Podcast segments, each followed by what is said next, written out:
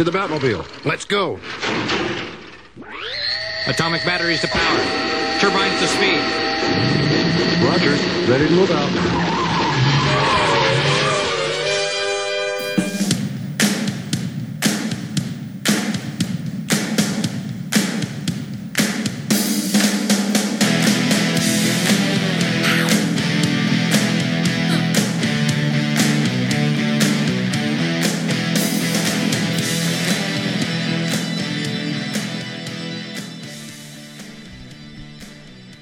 Bienvenidos a un nuevo episodio y probablemente el primero ñoño de La Zona Fantasma.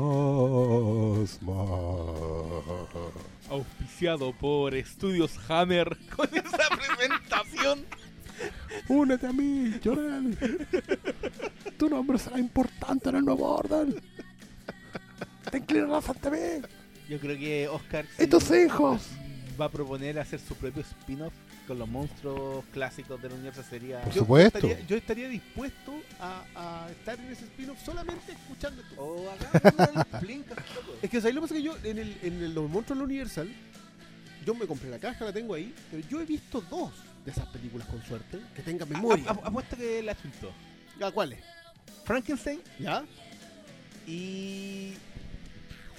Drácula. ¿Cuál? La clásica, po. No. Pero si viene una sola Drácula en esa caja, po. No, po. Viene la Drácula mexicana. Ah, no, la española.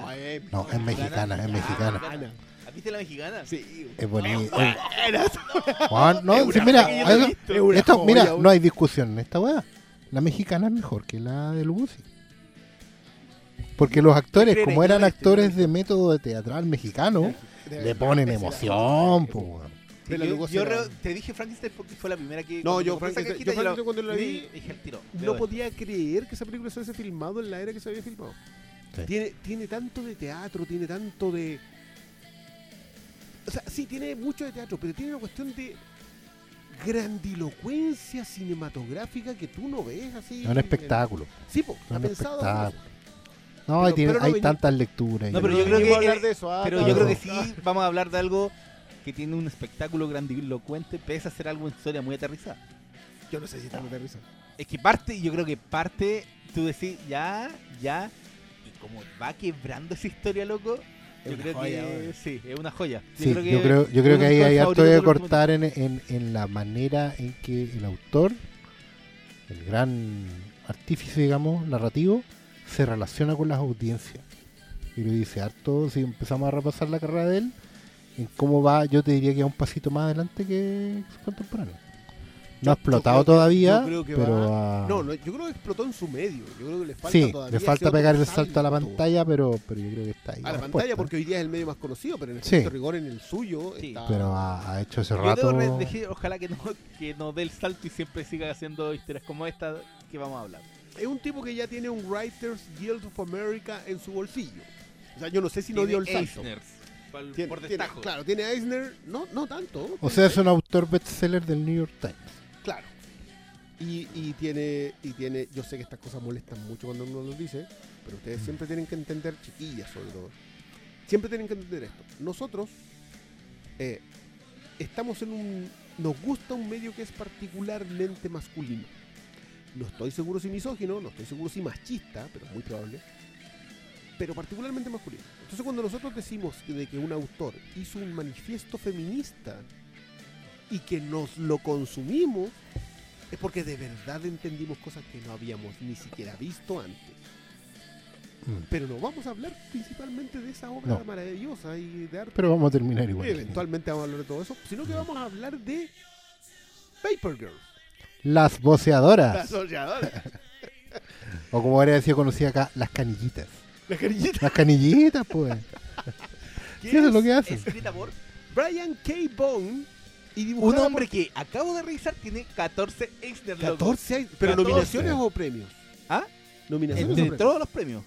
Sí, pero algunos tiene como mejor serie. Escritor, mejor serie continuada. Pero lo ganó. Esos están... Ha estado involucrado en 14 años. Y Cliff Chang, a quien no vamos a dejar fuera. No. Dibujante,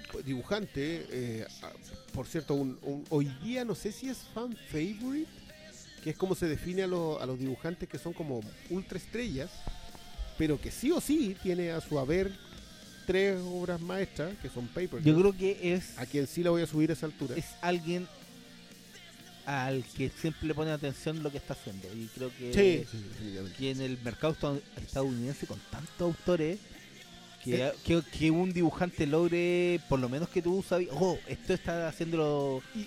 este dibujante y reconozca su estilo, no es... Y particularmente con primero un estilo que yo comparo bastante al de Marcos Martín y al de Javier Pulido y a la otra gente, pero es un tipo que llega de Vértigo, en esa obra maestra que es de Peter Milligan, que es El Blanco Humano, llega a Wonder Woman en Los Nuevos 52, en otra joya de Los Nuevos 52, que yo sé que tiene problemas.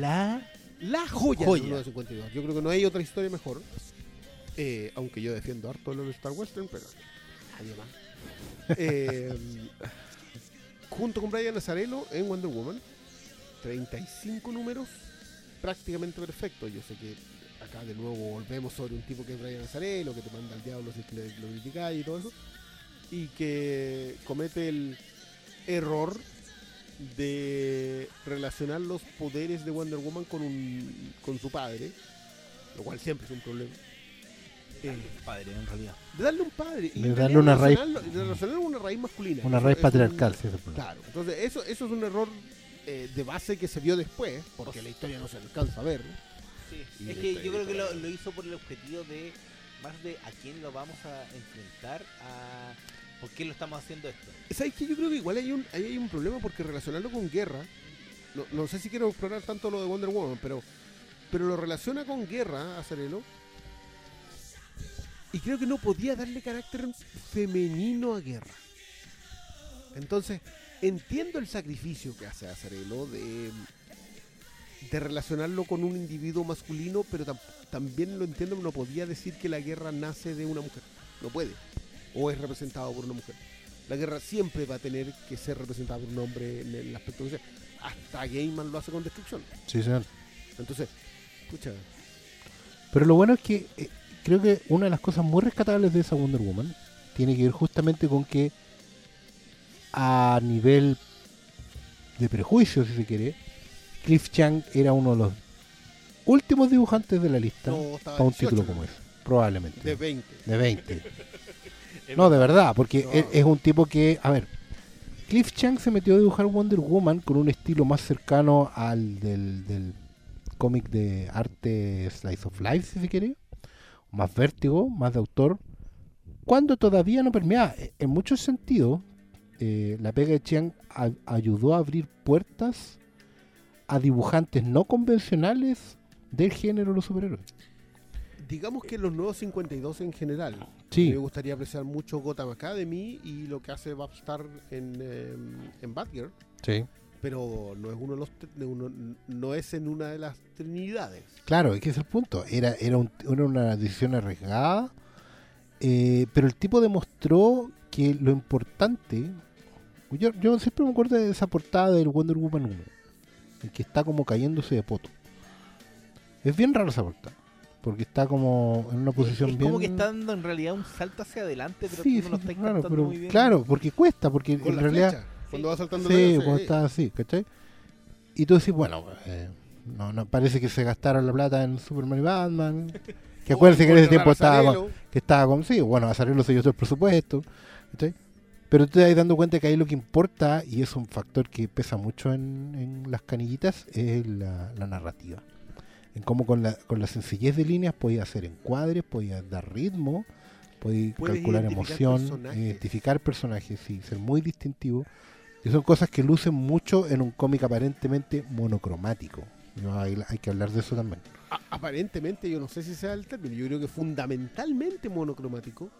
Paper Girls es la historia de unas bolseadoras, también conocidas como las chiquillas que repartían el diario. Esta es la historia de cuatro muy gringo, como que vais con una bolsita con todos los diarios. De hecho es un trabajo infantil totalmente normalizado. Sí, explotación infantil normalizada. Pero algo que no se daría en Chile, porque tiráis el diario y el weón queda pasando por la vereda. Es que hay un tema que hay un tema muy gringo que tiene que ver con los suburbios. Claro.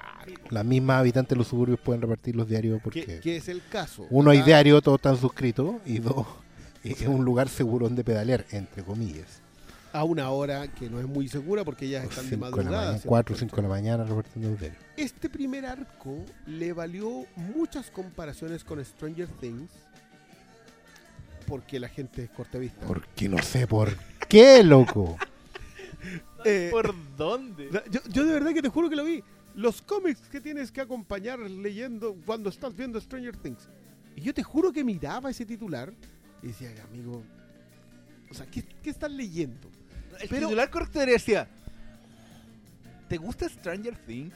Bueno, aquí tienes estos cómics que son mejores que... Bueno, también. Pero parte con... un arco de 6 episodios en donde, claro, transcurren los 80. 84 creo que es. No, de hecho es después. Es después, el 89. Hay un detalle muy bonito. Yo lo tengo súper fresco, yo lo estoy leyendo ahora. Ya. De hecho, yo voy en el... No, voy en el 10, creo que en el 8 o en el 9. ¿De nuevo o ahora? No, ahora. Bueno. Yo había esperado que terminara. Lamento comentarte que nosotros tenemos... No, da lo mismo. Si yo ya caché para dónde va la micro, evidentemente. ¿Estás seguro? Que no, sí, tranquilo, sí. Es que no tiene que ver con lo que pasa, tiene que ver con cómo pasa. Ah, de más. ¿Cachai? Y por ejemplo, ahí la historia tiene esos detalles como que la Erin, la chiquilla, la primera protagonista, ¿no? Tiene un póster de Depeche Mode en disco 101, que es del 88. Ya. Entonces no... Y esos no son gratuitos, y toda la polera con la que anda la otra tampoco es una referencia gratuita, y dice libertad para fulanito, menganito. Hay varias referencias de ese tipo. Están en el 88 ya. Claro, porque están terminando los 80. Está muriendo el reparto de diario, lo conversan ellas en algún momento. Pero son básicamente 4 chicas a fines de los 80 que se enfrentan a un evento supernatural mientras están repartiendo los diarios. De eso va. Esa es la premisa. Ese es el punto de origen. Ahora, este evento supernatural tiene que ver con viajes en el tiempo. Lo que termina saliendo de ahí termina siendo exactamente todo lo que tú puedes esperar cuando alguien se toma en serio hacer viajes en el tiempo. Claro. Que es... no contarte jamás la historia del punto en donde sacaste a los personajes del tiempo. Yo creo que lo que hace Brian K. Vaughan acá es súper arriesgado, porque conquista una audiencia que quiere estar siempre en el mismo tiempo. Los saca a pasear, los agarra a patadas en la raja durante 24 episodios y después te los devuelve exactamente el mismo tiempo en el que estaba, espiritualmente hablando. Creo que es que lo que hace Vaughan es mucho más efectivo que lo que hizo Muschietti en It. ¿La 1 o la 2? En la primera, sí, de la 2 no. Hablamos. I know. No, hemos hablado. Pero hay hecho para eso. No, pero hay espectadores que... O sea, auditores que no escuchan el Frincón. Pero lo que hace ahí, porque Muschietti plantea muy bien el rollo de los sacrificios que conllevan las generaciones. Es la primera. Y acá lo que hace Vaughan tiene que ver con eso también de fondo. Con que los 80 fueron una década de muchos sacrificios para mantener el status quo. Y que en esos sacrificios el crecimiento espiritual era súper importante. El crecimiento emocional, sentimental de los personajes. Los pasea por el tiempo, los pasea por la madurez, vuelve al mismo lugar. Aporta con personajes que son maravillosos. Yo creo que los otros 3 personajes protagonistas de la historia, la doctora que inventa el viaje en el tiempo, este personaje primitivo fundamental y su hijo, son 3 personajazos que no, a los que ni siquiera necesita explorar tanto. Inclusive los secundarios, yo creo que como estos 3 tipos del futuro, como adolescentes, los tres viajeros que están como en contraposición contra el statu quo de estos guardianes del tiempo, Yo creo que todos aportan, y una de las cosas que a mí más me fascinó leyendo esta historia, porque yo la compraba mes a mes. Entonces fueron 30 meses. Bueno, entre medio, no, probablemente mentira. Hubo. Entre medio, como 3 años y medio. Sí, entre medio hubo pausas, pero era la forma de cómo el relato te iba atrapando con el concepto del viaje en el tiempo, en donde tú no sabías cuál era el punto de inicio, porque daba lo mismo.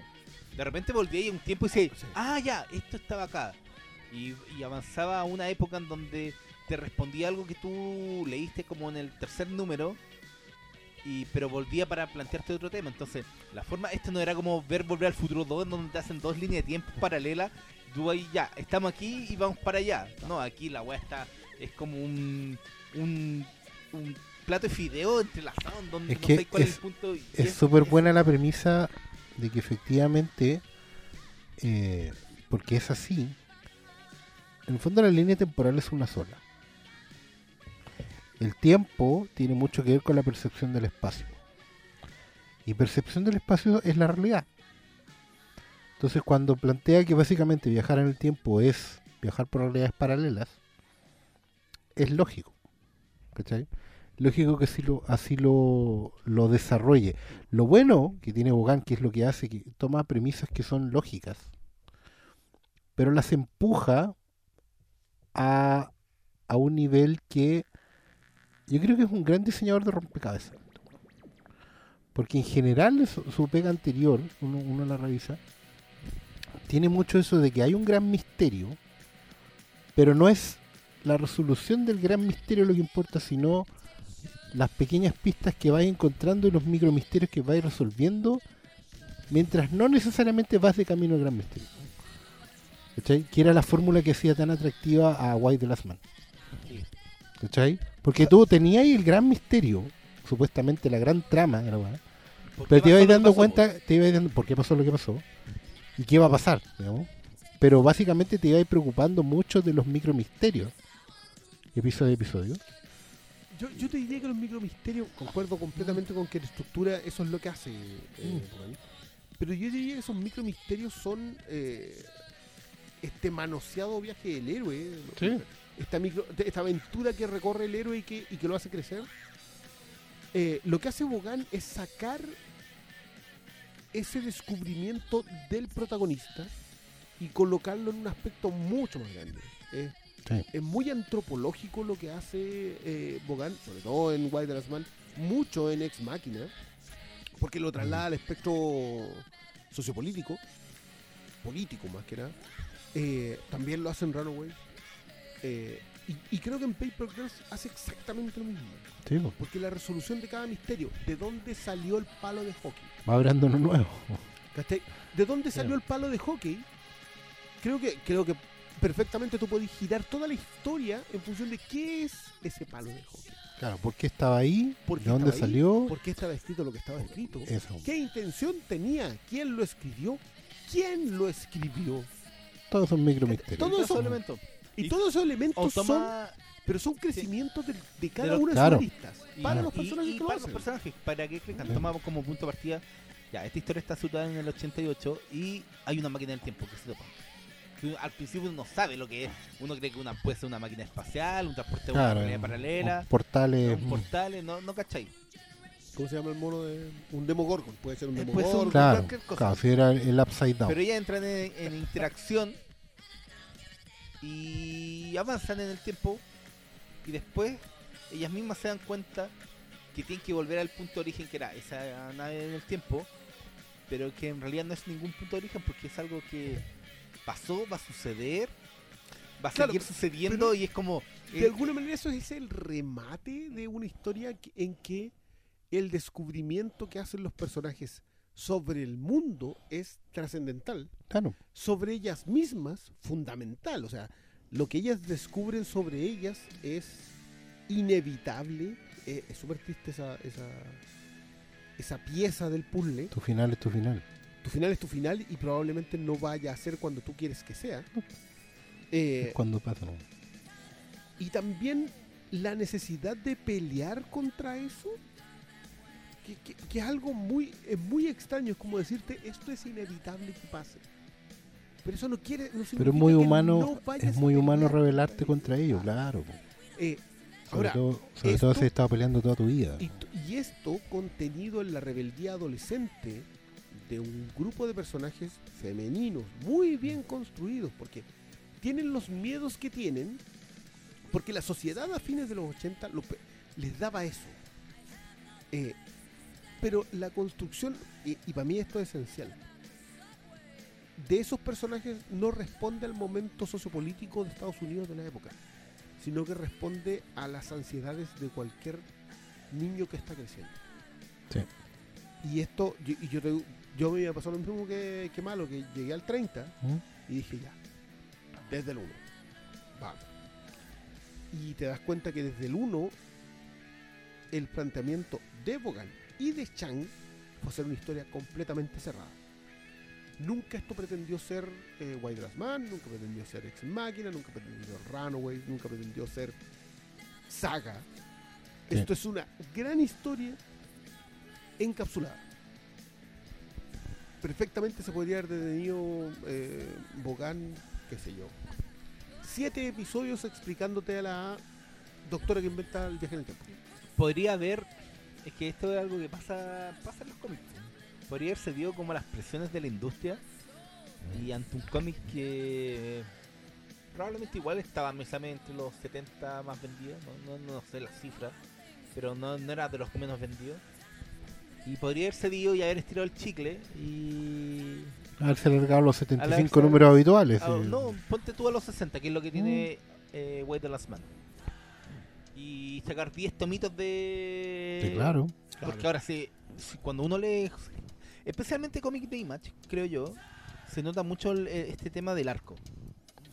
Del arco de, bueno, vamos a hacer 6 números, esta va a ser una historia de 6 números, este va a ser el primer tomo, después va a venir otro, y a los 12 tiene que cerrar una gran historia, porque ahí viene el primer compilatorio de 12 números, y vamos a cerrar en el número 30 porque va a venir el primer absoluto. Y ojo que es una norma de la industria. Sí, pues, o sea, es una norma de la industria, pero de hecho me tocó. Pero yo creo que yo creo que acá Kirkman tiene harto que ver. Robert Kirkman, sí, el autor de Walking Dead.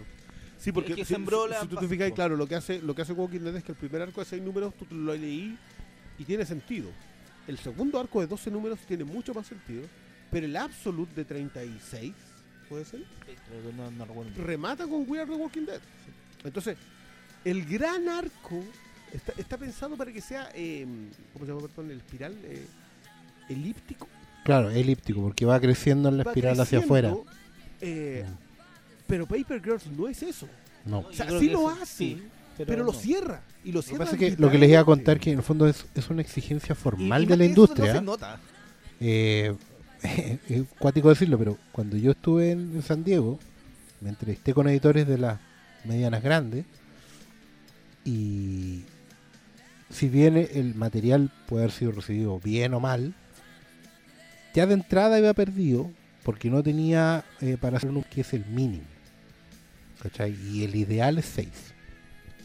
O sea, yo puedo ir con un concepto genial, ir con un mejor dibujante, pero si no tengo armado el arco, si no te da para el TPB, no va. $10 y ojo, TPB, y si no va. Pero expliquemos eso, sí, porque Trade ¿verdad? Paperback TPB es un tomito que suele ser un arco cerrado o un primer arco de una historia. En el caso particular de Image, que es la que nos convoca en esta pasada, porque Brian K. Vaughan es uno de esos autores que lo ha declarado abiertamente. Él quiere trabajar con personajes creados por él, porque a pesar de que no tiene nada contra Marvel y DC, lo ha dicho muchas veces, él encuentra que otra gente funciona mejor con personajes que no son de ellos. Claro. Pero él no. Él necesita que sus personajes sean de él. Propio. Aquí vamos a hacer una pausa. Vamos a hablar un poco de... ¿Quién es Brian K. Vaughan? Es un... A ver, Brian K. Vaughan empezó siendo un gran lector de cómics, como casi toda la gente que termina de dedicarse a eso. Y básicamente lo que él hizo fue un curso que era para guionistas jóvenes, y empezó a trabajar en plots en Marvel. él debe haber hecho, qué sé yo, 4 o 5 cosas en Marvel en donde él escribía la historia y alguien más la revisaba para que cupiera dentro de la colección en la que se estaba escribiendo. Yo creo que lo primero que tiene él es una cuestión que se llama Los Dos Soldados, o la historia del soldado en Cable, que es una historia que tuvo, igual se destacaba porque como transcurría en paralelo. Cuentos de la Edad de Apocalipsis. Claro, y después, y claro, todas estas cuestiones como de X-Men Unlimited, que eran para eso, eran para que las guionistas jóvenes pudieran escribir cuestiones de 12 páginas, en donde no arriesgabas nada, porque la gente se las compraba igual, digamos, porque para eso había que comprárselo. 24 números mensuales. Porque tu alma está incompleta si no tienes esos números. Y después empieza a dar de a poco el salto a escribir cosas un poco más grandes, hasta yo te diría que una pequeña perla en Marvel que se llama Mystic, que debe ser su primera obra grandota, así como en una colección que empieza con Jorge Lucas, con un argentino. Sí. Claro, que igual era un sandbox de prueba, pero ya iba a tener exposición. Exactamente. Y como estos fueron los tiempos en que se escribió Emma Frost, en que se escribieron varias cosas como de los personajes que no eran los típicos. Estaban dándole un fondo a los personajes. Exacto. Y es la gran responsable de que Mystic sea Jennifer Lawrence en las películas de X-Men, porque le dio la idea de que Mística era la líder de una facción de los mutantes. No es él el que lo inicia, es Claremont cuando la coloca como líder de los mutantes malvados en Días del Futuro Pasado, aunque puede que haya sido Luis y Walter Simonson en X Factor. Es que ellos aprovecharon ese pasado oculto que Claremont dejaba ahí. No, porque Claremont dejaba cosas. Me encantaba la agarraba después. Y lo que hace Bogan con Jorge Lucas es tomar este pasado y decir que en realidad Mística siempre fue una espía de Javier. O sea, había una relación entre ellos. Creo que es Jason Aaron, puede ser, que lo lleva mucho más allá y dice que tienen un hijo. Puede ser. No estoy seguro, pero una cosa más o menos reciente de los X-Men. O puede que haya sido el Bendis tratando de ser turbio, no me acuerdo. Sí. Pero lo que hace acá Bogan con Lucas es establecer como una mutante que siempre estuvo a disposición de las facciones. Claro. Y que finalmente se revela y decide armar ella su propio bando con su pareja que era Destino. Creo que ese es como el primer arco grande, y después ya pega el salto con Runaways, que no es poco tiempo. No. Estamos hablando de un tipo que en 15 años se pega por fin su gran salto. Con un equipo que no le importaba a nadie. O sea, Runaways no existía, pero era un equipo que llega. Era una gran idea, bueno. Pero de partida Runaways no sale bajo Marvel propiamente tal. No, sí, era un experimento. Era un experimento en que Runaways hoy día tiene serie de televisión. No es muy bueno, pero tiene una serie de televisión. Pero Runaways es la mansa idea de que son, también esto es una historia fresca, que la relaciona él con el resto del universo Marvel al colocar una Skrull, al colocar, a Víctor Mancha, que es un androide creado por Víctor Von Doom. Sí. Al colocar a distintos personajes, una es una mutante... Todos son hijos de una secta llamada El Orgullo, que son apocalípticos, es decir, ellos están esperando el fin del mundo y sus hijos son parte de ese proceso del sacrificio para el fin del mundo. Y estos hijos se encuentran todos y se rebelan y huyen. De ahí que la serie se llame Los Runaways, que huyen. Claro. Runaways. Los fugados serían los fugitivos. Los fugitivos. Y Runaways es la historia de estos post-adolescentes, todos tienen 14, 15 años, con distintos poderes que huyen de sus padres y los enfrentan. Y muy a la Stalag 17 tienen un traidor en el infierno. Y uno de los protagonistas de esa historia es un traidor. Que a mí me parece extraordinario porque la resolución de esa cuestión es magnífica. Estamos hablando de que recién Brian K. Vaughan no debe llevar ni un cuarto de su carrera. No. Lo cual no es menor. Y ya se ha mandado 2 joyas. Y no, pero faltaban las mejores. No sé, yo creo que Runaways igual está a la altura de Ex Machina. Ex Machina la desarrolla el Paraguay. Lo que pasa es que la primera que él como serie propia es Y el último hombre, que comienza el 2002. Pero Y el último hombre es igual de serie propia que Runaways, porque Runaways es serie propia con Adrián Alfona. Sí, lo que pasa es que lo de Runaways es particularmente destacable porque si bien ese era un momento en Marvel en que estaba el proceso Marvel Knights, y estaba quizá, digamos, dejando que los autores hicieran lo que quisieran con sus personajes, lo que hizo Bond ahí fue crear personajes nuevos. O sea, una de las cosas que es rarísima, tanto en Marvel como en DC hoy en día, es que te aparezcan personajes nuevos y que tengan cierto impacto. Si bien los Runaways ya no son personajes populares, ni siquiera te diría que son secundarios de forma individual, como concepto son lo más cercano a la Marvel original. Claro, porque ahora lo que pasa es que los nuevos personajes son derivados y en realidad no son realmente nuevos. No, piensa tú, son variantes de los 400 Wolverine que existen. Claro, son variantes del mismo del tronco. Pero estos son lo más cercano a lo que era Marvel en un momento. Y eran los únicos personajes que se enfocaban en nuevos lectores. De hecho, Runaway fue un cómic que tuvo mucho éxito entre no lectores de superhéroes.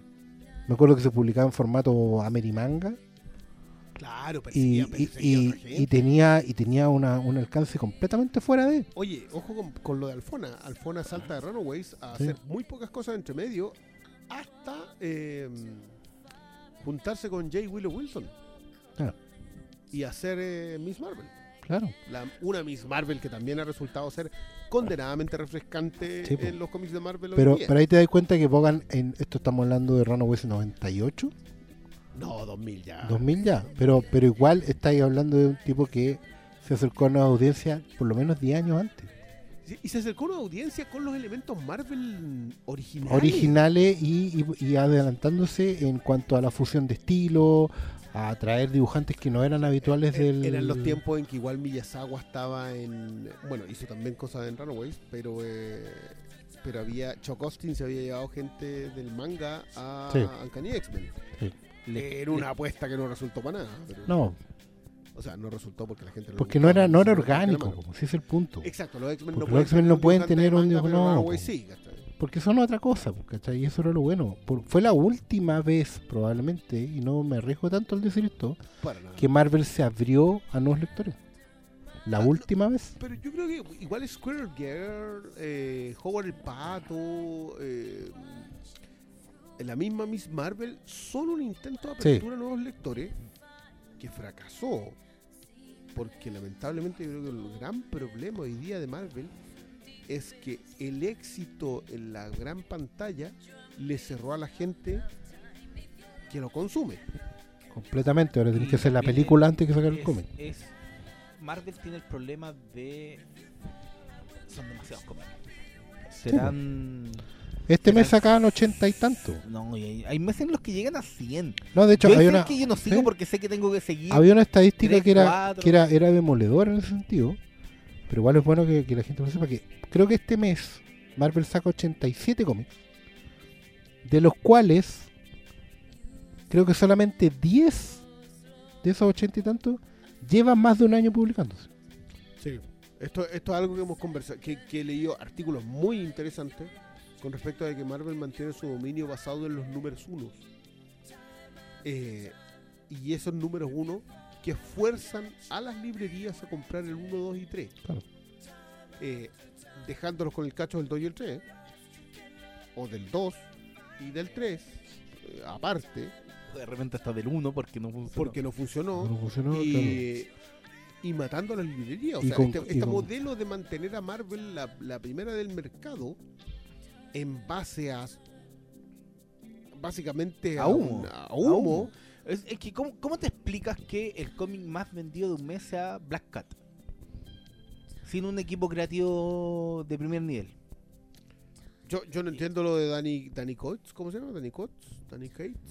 O sea, el tipo puede ser bueno, pero no puede ser que el Ultimate Carnage puede ser. Sí, eso es sea el cómic más vendido del año, por sobre el House of X de Jonathan Hickman. O sea, Donny Cates puede ser muy bueno, pero Jonathan Hickman escribió Los Cuatro Fantásticos hace 2 semanas, loco. sea, el respaldo artístico que tiene uno y tiene otro. Ahí hay claramente un trabajo de marketing de Marvel, de nuevo, sin de sacarle los méritos a Donny Cates. Yo creo que es un tipo al que yo no le digo porque tengo a Marvel en capilla. Porque creo que este trabajo que están haciendo de imponer el marketing por encima del desarrollo de los personajes. Estoy leyendo Immortal Hulk. Creo que me parece de las mejores aproximaciones que le he leído a Hulk en harto rato. Yo te diría, incluso de Bruce Jones post Peter David, ¿sí? Anda por ahí, sí, de construir una cuestión más larga. Mm. Pero claro, Al Ewing se ha demorado 25 años, ¿no? Y aguantado. Ha aguantado, ¿eh? Pero porque Hulk hoy día es un personaje menor, po. Claro, no tiene el fantasma de la película encima diciéndote qué tenés que hacer. Claro. Ese es el problema. Y por eso personajes nuevos no funcionan en Marvel, porque si no hay película de la Chicardilla, si no hay película de la Miss Marvel, la señorita Marvel, ¿quién te va a comprar sus cómics? Nadie. Por eso hoy día, el otro día me comentaban que la Fundación Futuro fue cancelada el número 4. Harto duró. Digo, qué sorpresa, dije yo. Vaya. Oye, pero la escribía el autor de La Princesa Prometida. Y si eso no significa nada hoy en día. No. A menos que esté un superventa, uno de los autores más reconocidos. Yo te diría que ni siquiera, porque la película te dicta la... No, hoy día manda en el caso particular de Marvel, manda la adaptación de afuera. O sea, tú caché que se llevan al hijo de J.J. Abrams a escribir Spider-Man. No, pero es una historia... Pero igual no pasa nada, no mueve a nadie, porque no está en la película. Sí. No, vamos a ver lo que va a terminar. Yo sé que nos estamos desviando el tema, disculpen. No, pero para. Pero guarda con las noticias. El cómic ya está elevando el peso especulador porque está creando un nuevo personaje. Es como un hijo de Spider-Man del futuro. Pero todo es marketing, si es al final. Mayday. Claro. Pero ya, volvamos a alguien que no ha trabajado en marketing. Pero más allá de lo que hizo en Runaways, yo creo que la carrera de Don Bryan está más asociada a lo que es el contenido, propiedad de creador. Es que eso fue lo bueno. Lo bueno es que es súper consecuente con esa declaración que citó Cristian, de ser dueño de su arena para jugar. Y eso es lo que le ha dado resultados, y otra vez en ese sentido es un adelantado a su tiempo. Encuentro que igual es un poco injusto el mundo en que Mark Millar gane más plata que Brian Bogan, porque él va más adelantado que Millar, ¿cachai? Porque no es solo que trabaje con personajes nuevos o con series nuevas, con temas nuevos. Ex Máquina debe ser la serie de Vértigo que menos se parece a otras series de Vértigo. Creo que es Wildstone. Puede ser. ¿Cachai? Bueno, pero Wildstone precompra, o sea, Wildstone independiente, DC, claro. ¿Cachai? Pero bueno, como Astro City, como Planetary. De hecho, ¿cachai? Volviendo un poquito a Mark Millar, su Millar World comenzó después de que Vaughan ya comenzó con Y de las Manos. Ya. Y ojo que hay también una estructura de narración ya en Ex Machina y derechamente en Y de las Manos que funciona de perillas en la tele. Pero una tele que no existía en ese momento, que existe hoy. Una tele en la cual uno esperaría... Ya, a ver, perdonen. Tal como explicamos Runaways, Y de las Man, o Y, el último hombre, o Y, el último hombre, dependiendo dónde estén para consumirlo, es la historia de Yorick Allen... Brown. ¿Yorick Brown? Brown. ¿Quién es Yorick Allen? No, Yorick Allen es un tuitero... El amigo Arismendi. Sí, no, es Brown. Ya, Yorick Brown. Yorick Brown, que es... el último macho humano que queda en la Tierra después de que algo que no sabemos qué extermina a todos los machos del planeta. La gracia es que es un santiamén, algo que ocurre de la nada. De un momento a otro hay un partido de fútbol, cae el árbitro y se le revienta, no se le revienta la cabeza, pero como muere instantáneamente con sangre de las narices. Todos los que tienen el cromosoma, todos los que tienen el cromosoma. Hasta luego, incluyendo los animales. Animales, sí. Todo. Y los únicos sobrevivientes son el cromosoma X, el Yorick y su mono. Simio que se llama... No, que no es un mono, es un... es un chimpancé. Ampersand. No. Ampersand, que es un capuchino. Es un mono capuchino. El mono de Ross. El mono de Ross. Sí, sabemos que Ross es tóxico. Ya.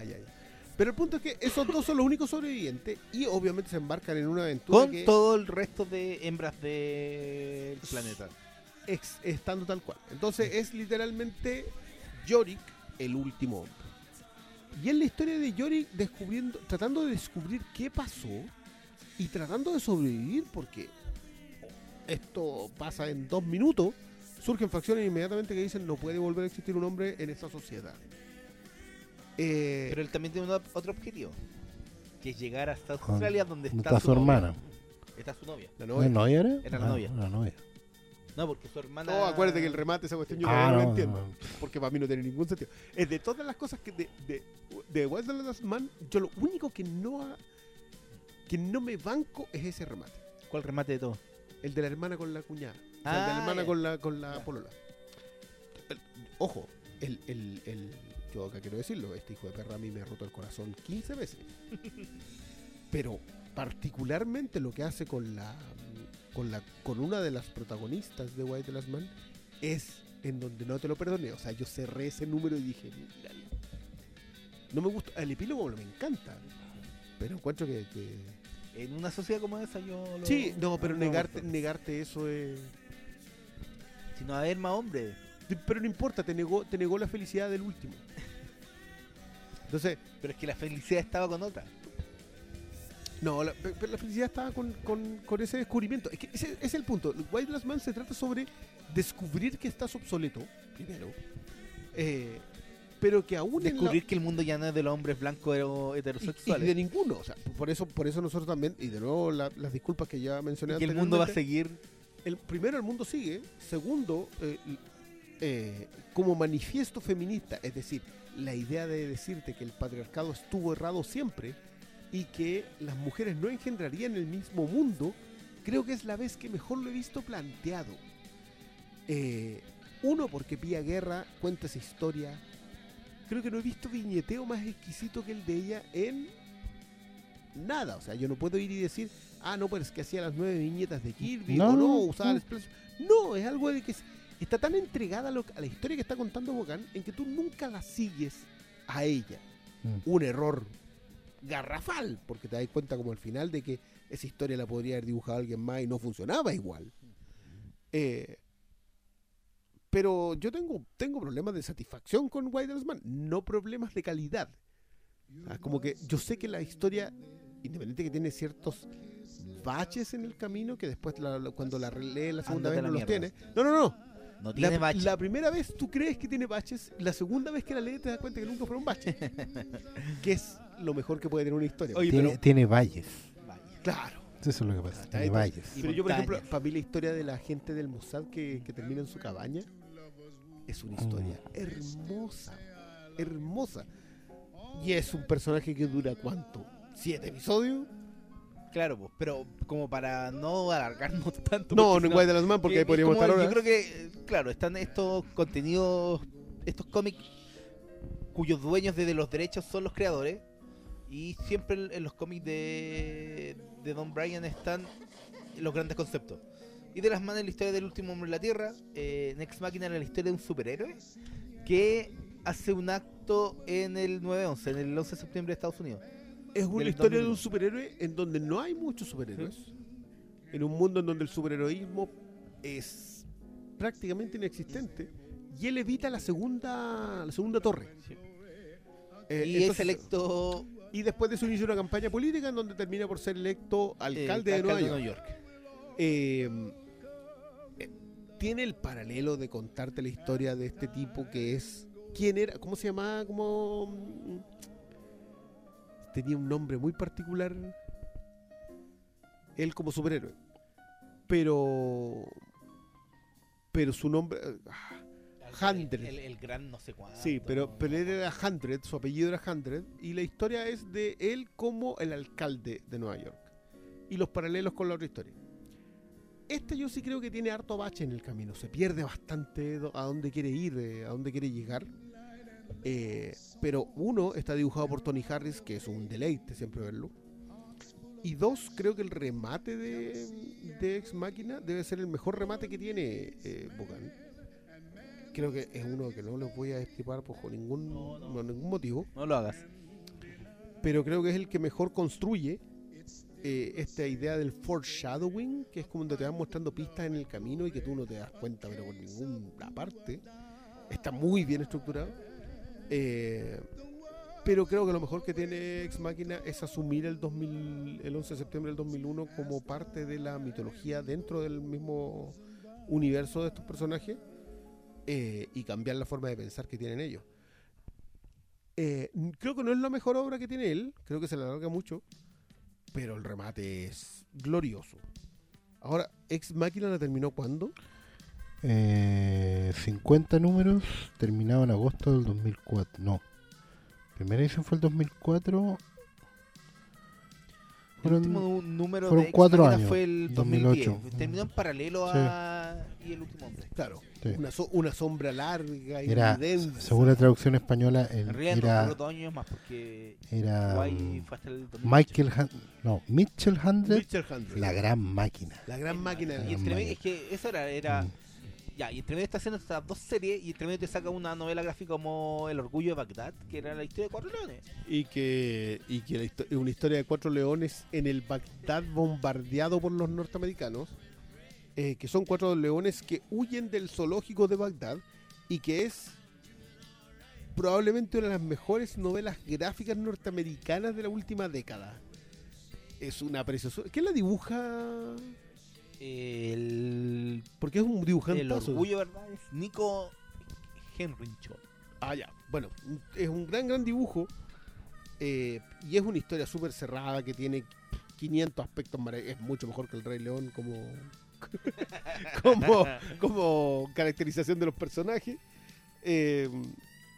pero claro, fue una de esas joyitas que uno no vio venir. Te la compráis, te la termináis, que hay muy dolido, y la volví a leer porque es maravillosa. Y esa le significó, ¿cuál es Eisner? Como con el cuarto. Te lo digo al tiro, pero ese...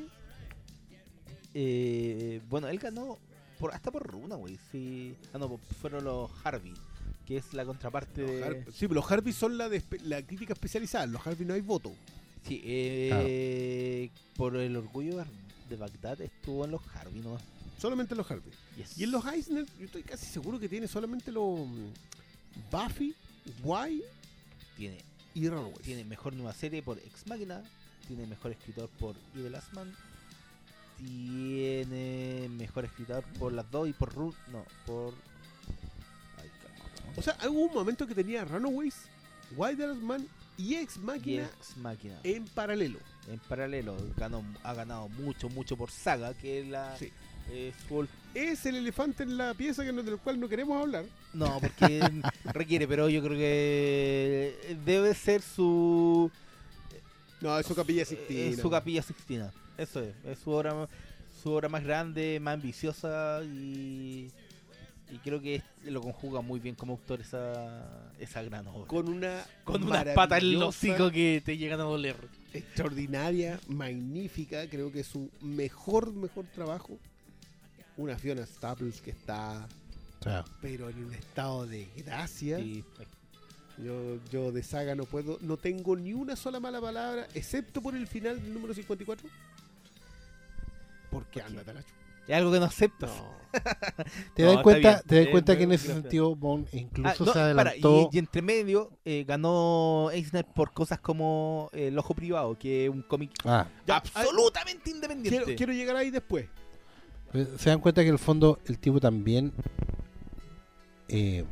adelanta lo que significa trabajar con la emoción de tu lector, porque una cosa es contar una historia, que pasen cosas, que al lector las cosas le parezcan atractivas, pero Juan sabe que en un momento, para comprometer al lector, necesitas romperle el corazón, ¿cachai? Y eso te va a unir al lector por siempre.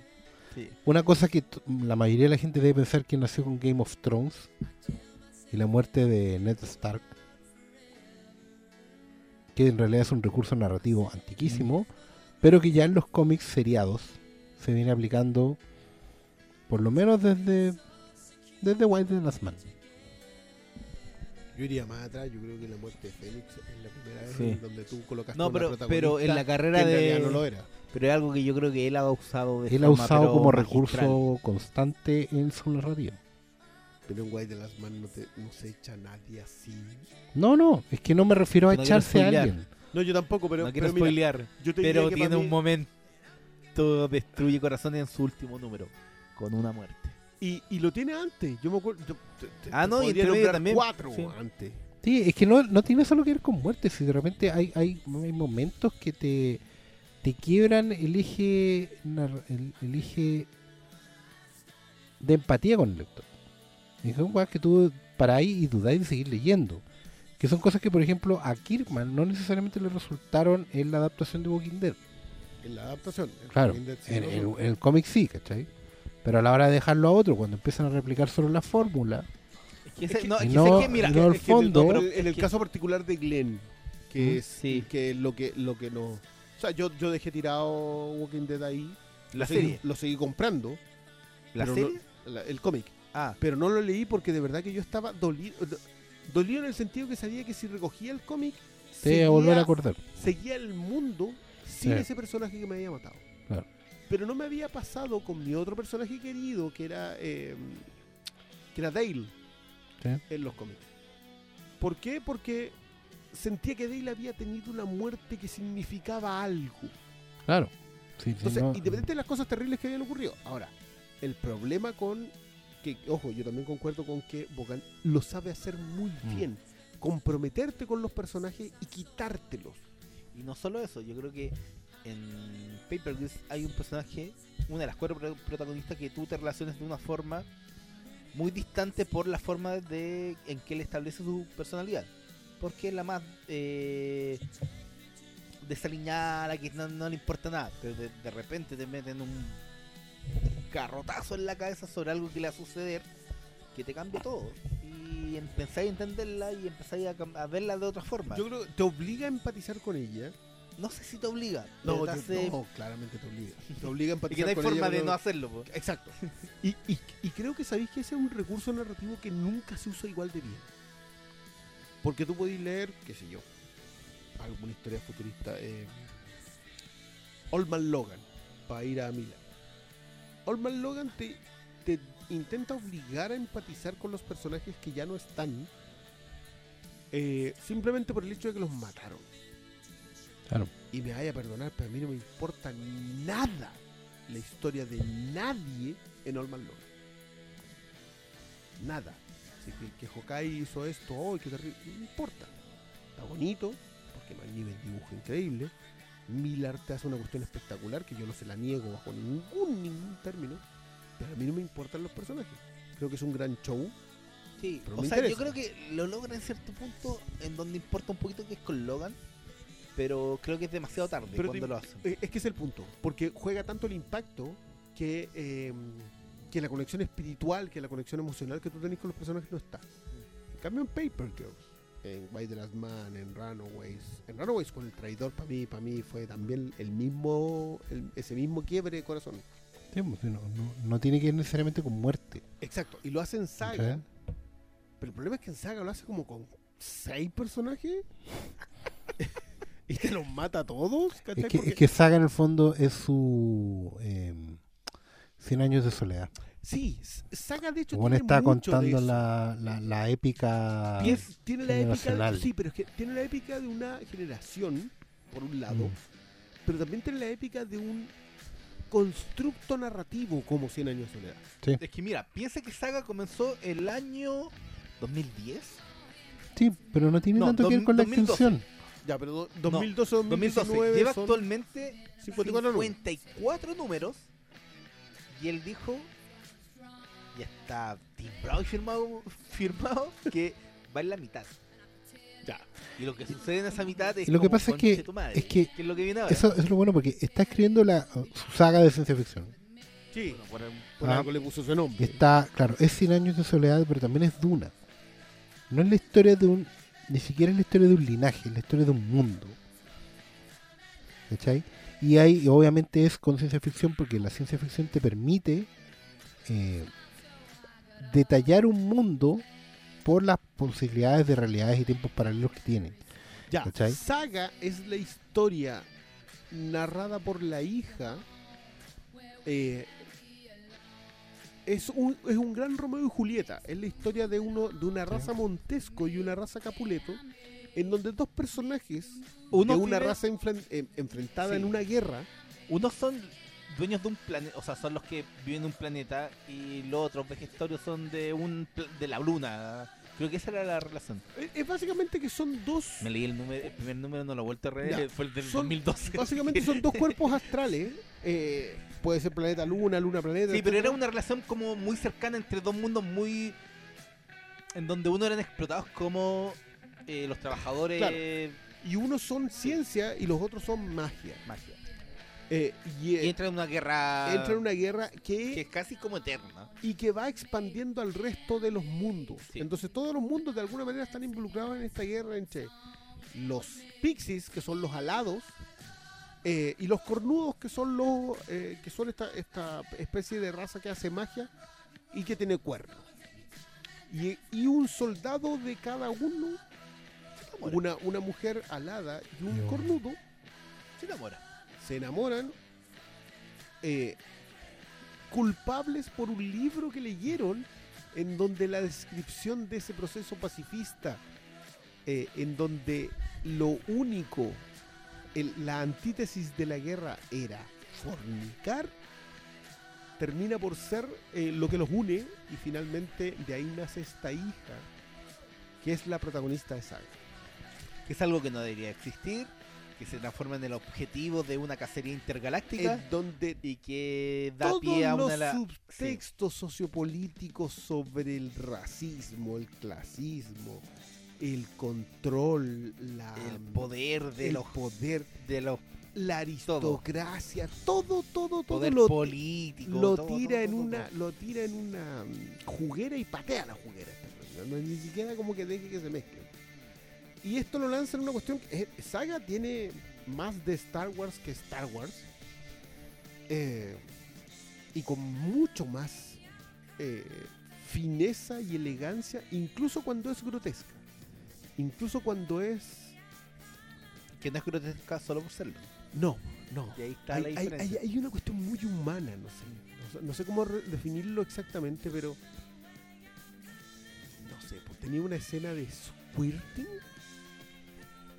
que es romántica. Yo no logro aterrizar ese concepto, porque te juro que la repasé hace poco. Y digo, ¿cómo llegaste aquí? ¿Cómo llegaste a hacer que los desnudos, hacer que las escenas de sexo sean algo que tú añores, porque significa que los personajes se aman? Hay algo o se desprecian. Hay algo ahí, sí, es que el tipo logra perseguir muy bien. Yo creo que, por cierto, Fiona Staples grafica extraordinariamente. Yo creo que es algo que no sucede generalmente en los cómics, que es como abrir la puerta de una intimidad que no es pública, y que no siempre es tratado de buena forma, ni siquiera en cualquier arte, porque... Es que eso es lo bueno, cuando tú trabajáis con personajes que no tienen, entre comillas, un pasado, o más actual, una reputación. Porque yo diría que igual que Clay Mann y Tom King han conseguido eso con The Bad Cat, quizás solo ellos dos, más que ninguno de los otros dibujantes. Clay Mann, en el caso de Clay Mann, porque me acordé de eso, o sea, yo me acordé caleta de las, entre comillas, vacaciones que han tenido Batman y Catwoman. Lo recuperó como icono sexual la Batman, Tom King, que es algo que yo no me esperaba ver así en la vida. Porque obviamente Catwoman es un icono sexual desde Julie Newmar, que es un icono sexual, pero Batman... Pero es que ahí te ayuda, claro, puede ser difícil de procesar, pero tenés a Catwoman para ayudarte. En cambio, sí, en historias como las de Saga, esos personajes no tienen una carga adicional cuando te acercas a ellos. Más allá de ser los padres y las madres. Más allá de ser los que son. ¿Cachai?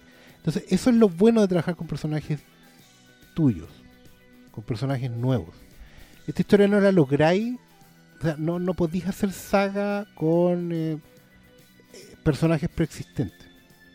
No podís hacer Star Wars con estos personajes.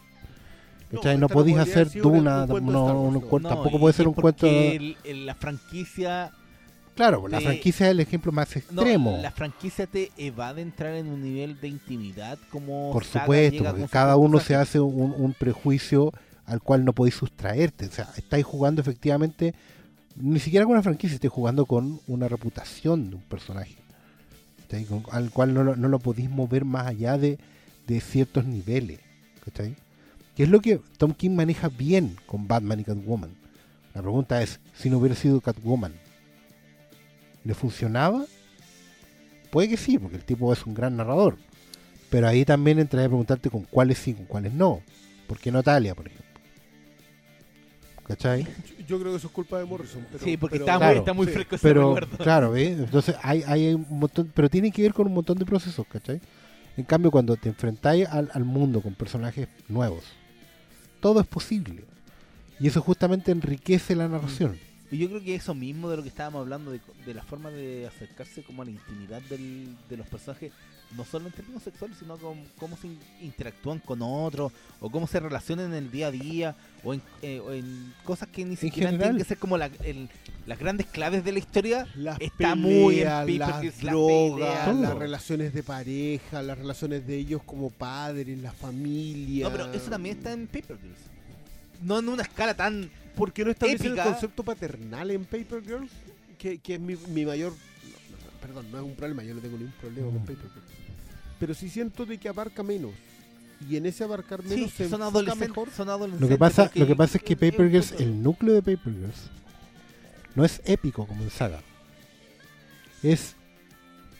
Yo diría que hay muy corto. No. Espérate. No, escuchen a lo que voy. Lo de saga es épico, es lo formal. ¿Ya? O sea, está hablando de historias de generaciones. Sí. Lo de Paper Girls es más bien... es que la palabra no es exactamente fábula, porque el núcleo de la historia no tiene que ver tanto con los acontecimientos, sino que con la forma en que los acontecimientos moldean el espíritu. En Paper Girls es súper importante la frase que va construyendo cada número que abre. La nostalgia es muerte. Sí. La muerte es porque esa es la moraleja. Y eso se va expresando a lo largo de los números. Por eso digo, yo no he avanzado todavía, sí, me faltan un montón de cosas que ver. Pero el detalle de que la estructura está definido por esa primera apertura. Y aunque no lo esté, porque en realidad tiene que ver con cómo se van relacionando todas, porque hay una gran historia ahí que contar que tiene que ver con cómo nos relacionamos con las realidades, con las expectativas, con el crecer, sí, con el... Aclaremos que las realidades no es necesariamente que Paper Girls tenga universo. No tiene que ver con eso. Tiene que ver con las realidades de cada personaje y en cada momento, en cada vida. O sea, porque las realidades de cada uno se definen por las decisiones que tomamos. Las decisiones que tomamos definen la realidad que hay que enfrentar en ese momento y después. ¿Cachai? Y eso es lo rico de Paper Girls, que van cada una tomando una decisión en cada momento que las va enfrentando a realidades distintas. Y en cada momento en el tiempo, si yo creo que igual el factor viaje en el tiempo no es gratuito en Paper Girls. Aunque sí lo parezca, yo creo que Paper Girls es una de esas pocas obras que en realidad necesita leerse dos veces, no porque no la entiendas, sino porque yo diría que a partir del 17, 18, esta espiral se desenrolla muy rápido y necesita volver a apretarla para volver a entenderla. Lo que pasa es que tiene que ver con... No sé si para entenderla, pero como apreciarla. Para ver la pintura completa. Claro. Como por la forma seriada del cómic, vais como viendo retazos del cuadro. Vais perdiendo detalles. Tú decís que la relectura... No sé si perdiendo detalles, pero veí un retazo y veí una parte que va relacionada con algo que vaya a ver como 10 números más, ¿cachai? Sí, sí, pero claro, pero no lo sabía hasta que lo leíste. Entonces, la forma en que te la cuenta es para que te pierdas el detalle. El ejemplo del palo de hockey es para que tú pienses que lo importante es la advertencia primero. Claro. Pero en realidad lo importante no es la advertencia, es quién envió la advertencia después. Pero en realidad tampoco eso es lo importante, es por qué mandó la advertencia. Entonces, ¿y para qué? ¿Y para qué? Entonces no es un estado, son dos estados, son tres estados, son cinco estados finalmente. Claro. Y en la interconexión de capas de que es enriquecen el relato, y yo creo que es la principal fortaleza. Es una historia escrita en bloques interconectados y cada uno de esos bloques tiene... y todo. Claro. Pero ¿sabes que eso es tomarse en serio el viaje en el tiempo de verdad? Yo creo, yo sé que a Oscar acá también vio Dark. Yo creo que Dark comete el gran pecado en su remate en la segunda temporada de no asumir lo importante que es el viaje en el tiempo para la construcción de los personajes, y se escapa gratuitamente, ordinariamente,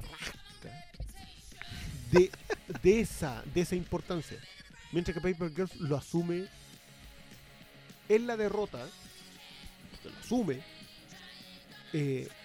pero lo asume también en la idea de que no se pierde cuando se aprende. Es que una victoria a la larga, no es una derrota. Es que igual, bueno, es que esto tiene que ver con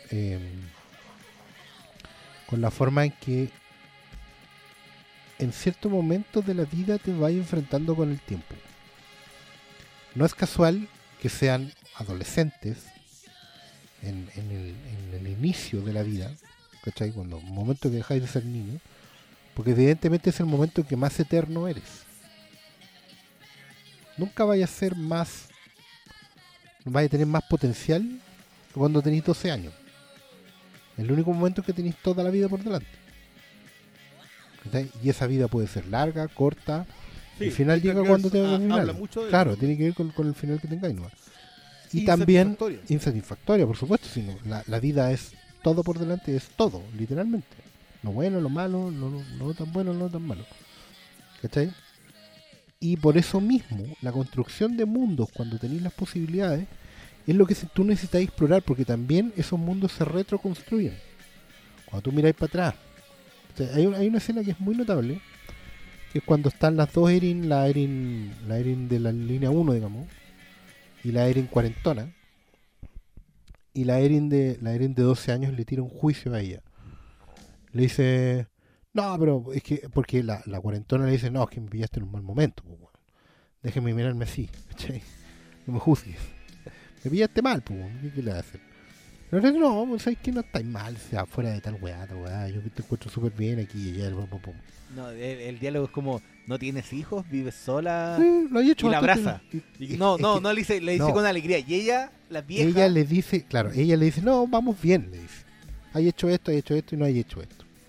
Estoy bien. Y ahí tenéis un splash que es súper importante porque lo abrazas de vuelta.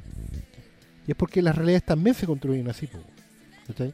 Cuando hay distintos momentos en la vida en que uno va sintiendo las dudas de no saber en qué lugar está ahí, en qué momento del tiempo está ahí. Si está ahí en el correcto, si está ahí puro. Porque uno se siente perdido. Aunque el tiempo sea uno solo, uno se pierde porque se va perdiendo las posibilidades. Puta, si no hice esto. ¿Por qué no dejé de hacer aquello? Si lo hubiera dicho esto, si hubiera hecho esta otra cosa, ¿cachai? Si hubiera tomado esta decisión o esta otra. Entonces, esas realidades también se retroconstruyen cuando te podís validar por la reflexión, por el reencuentro con el, en este caso, por el literal reencuentro con su yo de 12 años, ¿cachai? Y también con las posibilidades que tenís con los otros posibles encuentros que vaya a tener después, ¿cachai? Esa escena... que a mí me encantó. Estábamos hablando debe ser el episodio... ¿Es el 7 o el 8? Ya. Es uno de los primeros y tiene que ver también con que para mí ese abrazo tiene mucho de inocencia. Es como, pucha, ¿era así de tonto? O en realidad no sabía nada de la vida así en este nivel y era tan feliz con eso. ¿Qué es lo que nos pasaría a cualquiera de nosotros cuando nos encontráramos con nuestro yo de 12 años? O sea, pucha, no tenés idea de lo que se te viene va a tener muchas cosas malas, pero llegamos hasta aquí. Bogán juega mucho con eso narrativamente. El Pepe Girls es notorio, pero también lo hace emocionalmente. En 100 Days, segundo arco creo que de Ex Machina, también juega con eso. Juega con las expectativas que tú tienes de la vida cuando llegases a hacer lo que quieres hacer. Lo hace en Saga. Tupido y parejo. Sí, demasiado. Porque básicamente Saga es la historia de una... O sea, la niña te cuenta la historia y cuando tú ves las imágenes... De nuevo, yo acá tengo que aplaudir hasta el hastío a Fiona Staples. Porque creo que ella logra construir... primero a nivel de diseño, pero segundo a nivel de... graficarte exactamente la decepción de vivir y lo profundamente hermoso. En la misma página, con unos textos intercalados de Bogán que son... Que, a mí me gusta mucho el diseño en general de Saga. Pero creo que Cliff Chang lo encapsula más, lo cierra más, hace muy bien los personajes en los distintos estados del tiempo, diciéndote que en realidad siempre eres tú. Es que ¿sabes? Hay personajes que aparecen como en 3-4 etapas de su vida y tú siempre lo sientes como eres la misma persona, y eso no es algo que... Estamos hablando de un dibujo, de un arte que logra capturar a un personaje, ¿cachai? A algo que una personalidad, a una personalidad que es invariable. O sea, obviamente está más vieja, puede estar... su personalidad puede haber... O más triste o más decanada, ponte tú. Hay mucho de cinismo también. De cinismo, en los personajes en general son súper cínicos. Por algo citan tanto al árbol del conocimiento. Sí, yo creo que hay una persecución sobre ese cinismo muy extraña en Bogán, porque el tipo es un idealista a muchos niveles. Yo sé que... ¿cómo se llama la de... la canadiense? We Stand on Guard, que debió ser una historia de Alpha Flight. Vaya a saber que no lo hizo. Pero esa, por ejemplo, es cínica en el sentido de Canadá podría resistir, pero también es profundamente esperanzadora en el sentido de Canadá podría resistir, ¿sabes? Yo creo que eso es súper sano y es una buena forma de aproximarte a tus historias y a tus conceptos cuando los pones a... cuando los maltratas.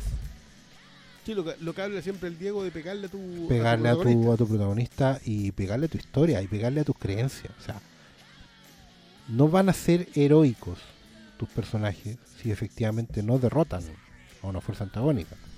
Pues y si la no fuerza, se derrotan a sí mismos. Y por eso, porque si la fuerza antagónica son ellos mismos, tienen que ser dignos de, ¿cachai? Entonces no podí construir personajes que tengan súper claro de qué forma van a resolver el conflicto. Esos conflictos tienen que tener matices, tienen que tener imponderables. ¿Será por eso que se aleja de los personajes icónicos? Porque al fin y al cabo ellos siempre van a partir de quiénes son. Se aleja de los arquetipos, pero básicamente porque necesita tengan suficiente girice. Yo no sé si se aleja, yo creo que su carrera llegó a un punto en donde él puede hacer lo que le plazca. Es uno de los autores más importantes de la actualidad en Estados Unidos y tiene la carta abierta, el espacio para hacer lo que... Si podía hacer algo, ¿para qué veía a tomar a Batman, a Superman, a los que ya están creados? Porque puedes contar una historia, lo que pasa es que igual él tiene toda la razón. No tienes... O sea, yo no soy tan... A mí no me interesa, ¿cachai? No es que sean mejores o peores. Hay gente haciendo estas historias que es mejor que yo. Yo no estoy tan seguro. O sea, él ha hecho historias de esos personajes. Claro. Muy buenos. Sí, pero yo no sé si... Logan es de Bogán, ¿cierto? De Bong. ¿Cuál? Sí, hay un Logan, hay un Wolverine Logan, sí. Sí, pues la historia de él en Japón que inspira Wolverine Inmortal.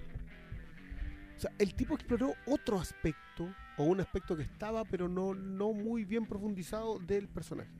Entonces, si puede hacer eso con un personaje, puede hacerlo con el resto. Lo que pasa es que, como persigue esta idea del cinismo, también te dice que ese cinismo no te sirve para sobrevivir al final. Es que claro, porque, y además que hay personajes que ya tienen reglas establecidas incluso de cuán cínicos pueden ser. Entonces, a menos que te pongáis a deconstruir... A ver, esto es lo mismo que con las secuelas de Watchmen. La otra vez lo hablábamos, no me acuerdo en qué parte, pero era como que... De todos los Before Watchmen, lo único es que... funciona.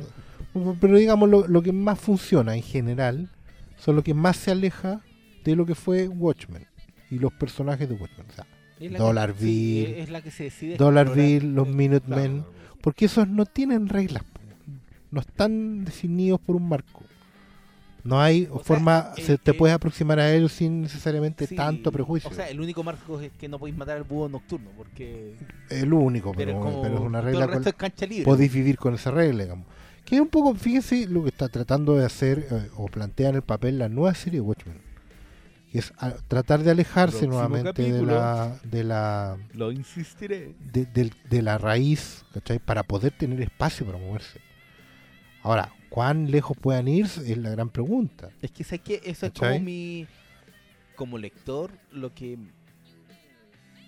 más me molesta, lo que más me hincha las pelotas. ¿Para qué vaya a revisitar algo sin contar algo nuevo? ¿Para qué no vaya a darle a tu impronta a algo? ¿Para qué vaya a hacer lo mismo que todos hacen, cachai? Y ese es un problema que sucede mucho en el cómic.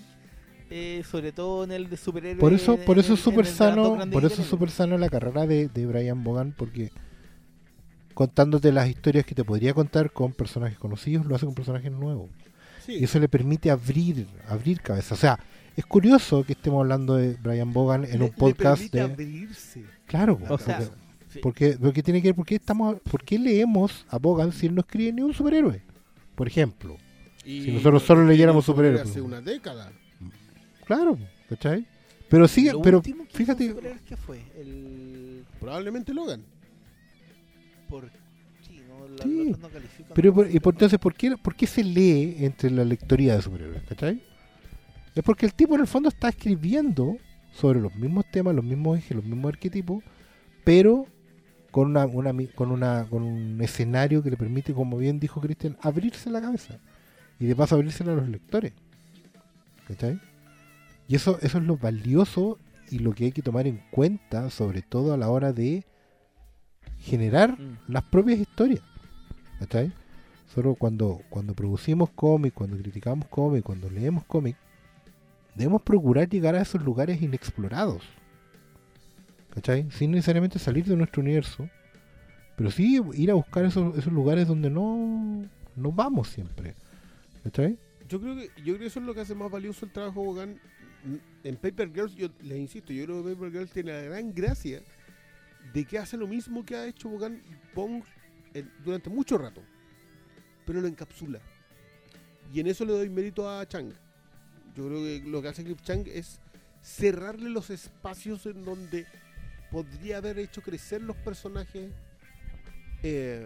Bone, básicamente en las sutilezas de que esos personajes crecieron. Porque cada vez que lo enfrenta a un espacio futuro, le marca todo. O sea, como que la personalidad de los personajes igual está en sus aspectos físicos. Y es que además la reflexión de Paper Girls tiene que ver con un momento histórico. Sí. Que tiene que ver con que efectivamente hoy en día vivimos en un momento en que es necesario cerrar el tema de la nostalgia y hacer las paces con él, de alguna forma u otra. Lo cual, quiero acotar, le vuelve cuesta arriba la historia a la adaptación. Paper Girls fue adquirida por Amazon Prime, o por Prime Video, ya no sé cómo se le llama. Y está pensada para hacer una miniserie, o una serie, porque le funcionó con Good Omens, supongo. Y The Voice. Sí, pero está funcionando las adaptaciones. Pero The Voice abrió Claro. Abrió las retas. Ah, también Carnival Row, pero esa no es una adaptación de nada, lo cual debo decir, estoy muy sorprendido. Yo de verdad que pensé que Carnival Row era una novela, cualquier sí, cosa. Pero no es dark, lo que fuera. Qué bueno que alguien que haya leído Charles Best alguna vez haga algo. Pues mira eso, pero no, acá fue alguien que agarró, leyó esto y inventó un guión original. Pero Carnival Row se merece. Se merece más. No sé si merece un capítulo aparte, pero se merece una miradita. En arriesgarse con algo nuevo de todas formas. Sí, o sea, primero por parte de Amazon Prime. Algo nuevo que no es tan nuevo, pero que es nuevo. O sea, no es tan nuevo porque tú sabes que todo eso lo has visto, sí, pero muy nuevo en el planteamiento. Está arriesgándose eso, nuevo, con éxito no, y no tanto, pero se está arriesgando con algo que no... Con empujar los límites, sí. Papercats no es nuevo. Viaje en el tiempo, ya hemos tenido. No es nuevo. Yo tengo el 80. En los 80 también lo hemos tenido. Pero en la forma, sí. Creo que es súper nuevo en la forma, primero. Y no sé si Amazon Prime sea capaz de hacer eso. Le tengo más fe que, por ejemplo, se hubiese caído en las manos de Sci-Fi. O lo que va a hacer con Why the Last Man FX. Claro, vamos a ver qué sale. Y vamos a ver si eso llega a existir realmente, porque en estricto rigor hoy día FX es Disney. Y Why the Last Man es Vértigo DC. No, es dueños, son dueños de creador. Pero esto es como los derechos de formación. No. Los derechos son de Vaughan y Pia Guerra. Es como impulsor de Image, pero él lo hizo en Vertigo. Sí, no es el único. Crusaders también, hay un montón de cómics. Sandman es de ese. Pero no, porque Sandman como marca ya existía antes de Sandman. Pero sí puede ser que Guay no corra porque no, si no corre es Creator Owned. Había en Prince en Vértigo que eran eso, en Prince. Sí, pero es que eso se los podían llevar después a otro lado. Yo estoy seguro que es como los derechos de formación. No. Creator Owned. Te creo. Pero para mí es un tema. Yo creo que FX puede no llevar a cabo finalmente Guay de los Manos. Vamos a verlo. Oye, ya volviendo a Vaughan para finalizar. Así es. Paperclip se puede encontrar actualmente en unas revistas de Planeta Agostini. Sí, eso es lo bueno, que lo saca Planeta Comic como revista, que es un sello español, pero que tiene representación en Chile. O sea, evidentemente cuando la serie salga va a haber reediciones de Paperclip en español, probablemente que vayan directo a librería y no solo las especializadas donde tratan mal. Los primeros números es fácil de encontrar, yo creo. Sí. No, sí están. Yo de hecho lo estoy leyendo por gentileza de una librería local llamada Shazam Comics, que me lo facilitó sin costo. Porque me lo facilitó sin costo. Así que hasta ahora ahí efectivamente... Para la próxima se raje con un concurso, ahí vamos viendo. Ya ustedes saben que pueden encontrar por lo menos los 3 primeros tomos con los 15 números iniciales. La revista suelta yo en la vi español, sí, también están en revista. Hasta por lo menos hasta el 15 está editado en español y en revista y en tomo. Los tomos no son tan caros tampoco, porque son tapadura, pero son de 5 números. Todas las otras cosas que hemos nombrado, son distribución por ejemplo, directa. Why the Last Man, Ex Máquina están con... Why the Last Man debe tener por lo menos 3 editoriales en español. No, pero la última y es la accesible, porque Planeta es imposible. Para encontrarla completa. Y Norma, ni hablar. SC Ediciones son 10 tomos. Ex Máquina creo que también son 10 tomos. Ex Máquina está en absoluto. Pero esa es Bagdad también está en SC. También está Planeta. ¿Es Planeta? No, sí creo que es SC porque es... Si es reedición es SC porque es edición es Planeta. No, pero Planeta ya no encontré. No, los cachureos. O sea, no, de ese Planeta no, ya no encontré. Pero eso está en SC y Saga lo está sacando Planeta. Saga lo saca Planeta y también hay una edición argentina que es más accesible. Omnipress. La Omnipress. También Omni Utopía, parece que Utopía. Sí, pero pregunten por el tomito argentino. Bueno, y también, cuando ya cachen estos autores pueden ir comprar la revista en inglés desde el número 1. Saga vale como $400 porque yo la tengo. Pero es porque... Está mal de continuar. Vale como $400, loco. Eso es lo que están pidiendo, que alguien los pague. Y este huevón, la saga yo también la tengo. Yo estoy esperando que termine.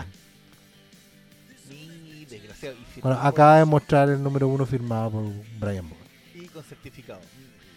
Te odio. Está muy bien. Pero es accesible. Son los, yo creo sí, que Bogart es uno de los autores más accesibles en español. Es como encontrar como los números. Porque en general Image hoy es súper accesible en español. Sí. Anda a rastrear, qué sé yo, los Wildcats de John Phillips. No, pero yo creo que de Vaughan debe ser más difícil comprar esas historias chicas que hizo para Marvel y para DC. No, si te encontráis alguna vez los icons de cámara o de Cyclops, de cámara. De Jonathan Starboard, también conocido como cámara. Ahí que te haya bonito, pero en general, yo te diría que... Perdonen. Les pido disculpas a ustedes dos. Necesitamos hablar de Panel Syndicate. Ah. ¿Aquí ahora? Aquí ahora. Otro adelantado en el tiempo. Un adelantado del tiempo que yo sí quiero decir que se lo copió a Radiohead. Yo quiero decir una pregunta. Quiero plantear, ¿qué es Panel Syndicate? Panel Syndicate se juntó Brian K. Vaughan con Marcos Martin, uno de mis ídolos. Yo quiero decir, español, que yo si pudiera comprarle una página a ese desgraciado, la tendría enmarcada en el dormitorio. Nada de colocarla ahí en la mesa de la revista. No, en el dormitorio. Pero Marcos Martin no vende páginas. ¿Te la aceptan? Y aunque no. Esa hueá es una de las pocas cosas pequeñas. No. Ahí yo hago defensa. Construyo otra pieza, un ser. Marcos Martin es para mí el mejor narrador en cómics hoy. Es un tipo que construye las páginas como si fuesen artefactos estranqueados. Y que yo no sé cómo, pero yo no sé si hicieron algún trabajo juntos, porque sé que tienen cosas en Runaways, pero no sé si capítulo entero o portadas nomás. Pero arman una cosa que se llama el sindicato del panel, de la panel, viñeta, el sindicato de viñetas, que es una editorial independiente que ponía los cómics a la venta por internet. Tú decidías cuánto querías pagar por cada número. Exacto, que es lo que hizo Radiohead con In Rainbows. Pero ojo, no es solo eso. No. De hecho, yo creo que no es lo más radical del modelo.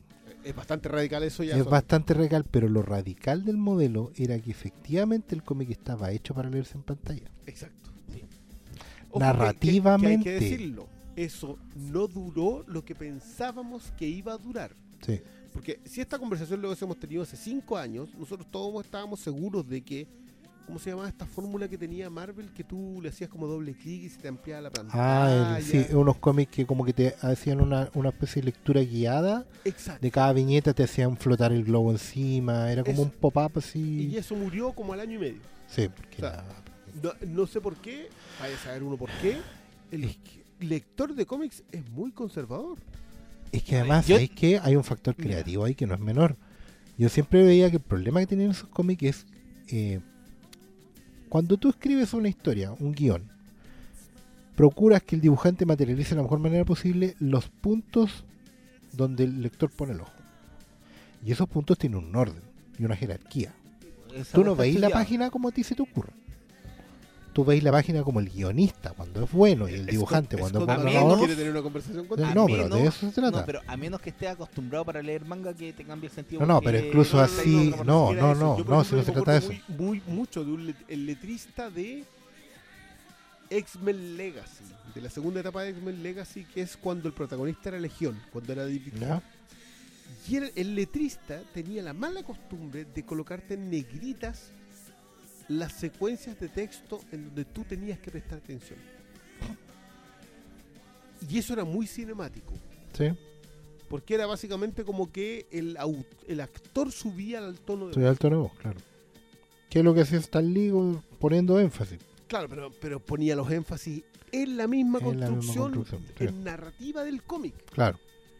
Y eso, yo no sabía si me llamaba la atención o no me funcionaba, estaba como esa dicotomía presa. Lo que pasa es que las páginas, las viñetas se componen con puntos de atracción visual. Entonces no da lo mismo si el personaje está parado frente al otro diciéndole lo que le está diciendo, sino que también tenés que incorporar en el guión el punto de vista, los ejes, la jerarquía, dónde va a caer primero, porque sabes que lees de izquierda a derecha en Occidente, entonces lo que ves primero tiene un impacto, lo que ves después tiene otro impacto. Entonces, no es llegar y pasar un panel, una página que está escrita vertical, a un panel horizontal, como era estos gallos visualizaron en su momento, que eran las pantallas. Ese es, ¿no?, uno de, bueno, eso por un lado. Segundo, hay que decir que este concepto de, por ejemplo, dónde se prestan las atenciones, claro, en una página, es algo que surge en un proceso sinergético entre guionista y dibujante, independiente si el guionista y el dibujante sean personas distintas o la misma persona. Sí. Porque tú podías leer algo de Darwin Cook, que era guionista y dibujante, el artista completo, y no te funcionaba igual, o sí te funcionaba igual de bien, cuando Darwin Cook guionizaba solamente. Claro. O cuando Darwin Cook dibujaba solamente. Entonces, ese proceso de sinergia es una de las dos magias que para mí tiene el cómic. La otra es el gutter. Sí. Que vaya a saber uno por qué esa línea blanca entre las dos viñetas para ti es un mundo. Pero siento yo que no es replicable al digital. Aún.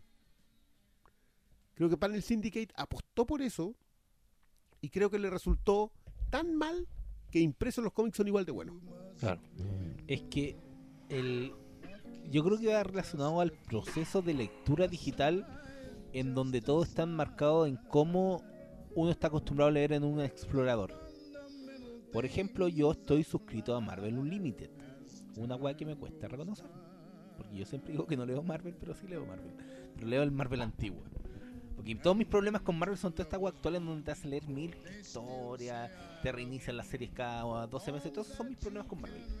Pero estoy suscrito a Marvel Unlimited y la forma de lectura en esa aplicación, que cuesta como $60 anuales, y tenía acceso como a todo hasta 6 meses. Los últimos 6 meses no los tienes, pero si tienes para atrás todo, tienes tal, sí, todas las weas. La forma de lectura de eso es física. A lo mucho tú, claro, puedes acercar una viñeta que se agranda, lo puedes leer como, sí, viñeta a viñeta, claro, o puedes leer la página completa como si fuera un cómic, según tu tal, según tu pantalla, y eso es palpable y funciona bastante bien, pero no es un las páginas están escritas para ser impresas, no, las páginas están construidas para un relato digital, que yo creo que es un nuevo paradigma. Exacto. Que tienen que definir para cómo entre ya. ¿Cómo manejáis el paso de viñeta a viñeta si estáis moviéndote con, no sé, las flechas del teclado, o apretando un mouse, o moviéndolo con el dedo en una pantalla táctil, ¿cachai? Sí. Es algo que hasta ahora no... Hay temas de velocidad, y de hecho la prueba de lo que estáis diciendo tiene todo el sentido del mundo, es que por él lo mismo, el manga no sería igual que el cómic occidental, porque el formato es distinto, es más chico. Como el manga es más chico, narran 3 viñetas, por ejemplo, ¿cachai? Y narra de derecha a izquierda, entonces los impactos de las páginas son distintos. Ustedes tienen que saber que los cómics comunican incluso con el orden de la página, o sea, tú no cuentas lo mismo en la página izquierda que en la derecha, y no cuentas lo mismo cuando te cambias de una página a otra. Eso es narrativa, no, es un motor narrativo. Eso no, ese gutter que, mira, yo creo que el mejor ejemplo para mí es Dame una roja en Born Again, ya que durante todo toda la presentación de Nuke, la idea de que Nuke consuma drogas es, sí, un concepto, sí, y pide las drogas en función de lo que va a hacer. Pide un azul para cuando tiene que estar tranquilo, pide una roja cuando tiene que excitarse y dejar la escoba. Y hay un momento en donde hacia el final del episodio 5, al bajarse un helicóptero, Nuke pide una roja.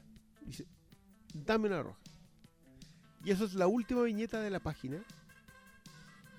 Derecha. Tú das vuelta a la página y la siguiente página, izquierda, es una splash page de Daredevil con unas llamas de fondo. Frank Miller es un escritor cinético absoluto. O sea, es un tipo que siempre pensó en el cine, sí, o en la construcción audiovisual cuando hacía eso. Ahora, el problema es que dame una roja, dame una pastilla roja, en inglés es give me a red, y cuando tú das vuelta a la viñeta está red, que es Daredevil. Entonces Yo leí eso y dije, ya, esto funciona en inglés. No funciona en español. Y ahí te das cuenta de que las sutilezas de la construcción de una página dependen de una cantidad de factores demasiado grandes. ¿Qué piensas tú? Y por lo tanto, y por lo tanto creo yo que el gran fallo, para mí Private Eye es una maravilla, es una joya, es uno de los mejores cómics que yo he leído en la última década, lo pongo así en el top 10 tranquilamente, pero sigue siendo un cómic, sí. Sigue estando pensado para ser impreso, y yo le agradezco a Robert Kirkman más que cualquier otra cosa, incluso que Walking Dead, que yo lo admiro mucho, haber obligado a Vaughan, a Bong y a Martin a editar esa cuestión en físico, en papel, porque es un cómic que se disfruta mucho en la idea de que el mundo digital se acaba. Eso es el gran problema que tiene Private Eye, porque es la historia de que la nube digital se cae, todo el mundo sabe los secretos de todo el mundo, o sea, y por lo tanto todos los secretos de la nube digital son están disponibles para todos. Entonces, tú sabes que tienes que usar una máscara en la vida real. Sí. No, es maravillosa la historia. Es maravillosa, pero es que a lo que estáis hablando es que cómo defines la lectura de un cómic para cosas que salen del canon, como por ejemplo una página de J.H. Williams, que es una weá que te mezcla. No sé, en Batwoman eran como una.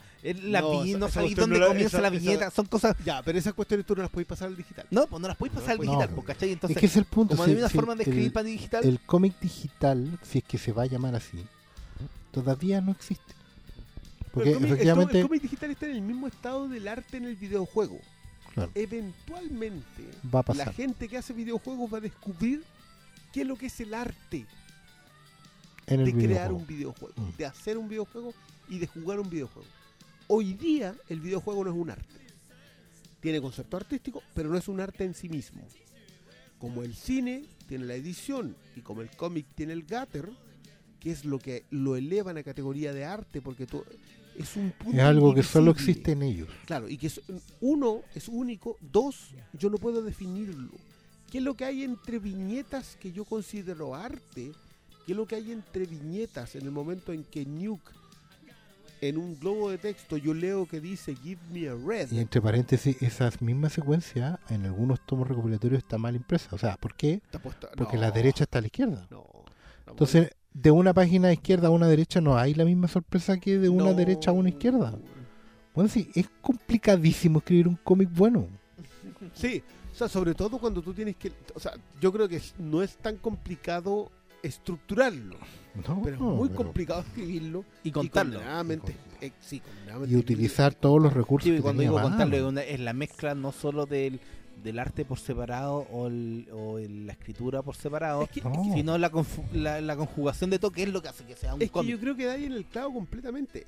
El cómic tiene arte por separado. Jim Lee es un excelente ilustrador.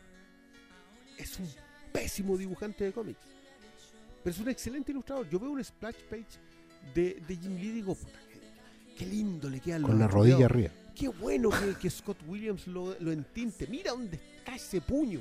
Mira los pectorales. Pero no me sirve nada como narrador. Nada.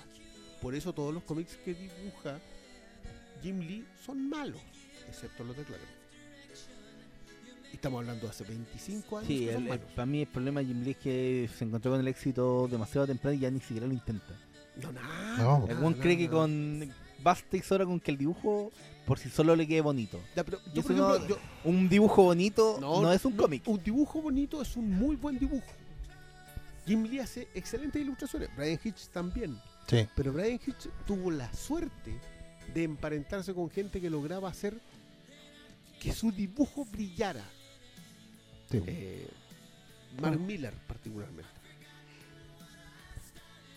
que yo creo que le sacó el jugo a niveles que yo de verdad que no pensé que existieran, sobre todo en Ultimates. Independiente que lo que yo opiné de Ultimates, el tipo lograba sacarle el jugo para que brillara. Pero hoy día, y volviendo a Von Cliff Chang, por ejemplo, el sincretismo que existe entre esos dos artistas, ¿captar? Define personajes, aterriza, construye. Y Bond escribe exactamente lo mismo en otro nivel. Entonces, cuando tú repasáis Paper Girls, tiene los dos estamentos definidos, pero demasiado interconectado para que lo puedas ignorar. Y esa cuestión es lo que hace un gran cómic. Yo creo que Paper Girls no ha recibido todavía todas las flores que tiene que recibir. Yo creo que en parte es porque existe Saga, como que esa es la sombra. Como que uno está picado, decís tú. Claro, pero yo creo que el tiempo lo ha construido en una gran obra de culto. Paper Girls apunta a ser capsulado, como decís tú. O sea, incluso la paleta de color de Matt Wilson, que comunica caleta, porque habla del paso del tiempo, habla de escenarios, los tonos tienen que ver con el estado de ánimo. También es bacán ver las páginas y ver que el color te va diciendo cómo está el estado de ánimo de cada uno. ¿No te parece que es casi un atentado hacia los 80 como lo hicieron en Crisis? ¿En qué sentido? En que te establecen una década de cambio a través de colores que sí o sí se van a mezclar, porque Crisis tiene la gran gracia que los colores son azul y rojo, ¿sí?, y verde, y los mezcla y los vuelve psicodélicos, pero a la vez no lo son, sino que son súper definidos. Uh-huh. Y yo siento que me pasa lo mismo en Paper Girls en muchas ocasiones. A mí una de las cosas que me encantó de Paper Girls es que todas las portadas se abren. Sí, son todas wraparound. Son todas portadas wraparound. No solo eso. Sí, creo que se juntan. No, hay es como la contratapa de los últimos 4 o 5, o de los últimos 8 se junta para crear un gran póster. Y una guay que vos empecé a juntar los cómics, que una guay no, que no se puede hacer en digital, y armáis todo. Y es como, hasta esos detalles yo creo que le dan completamente a Paper Girls.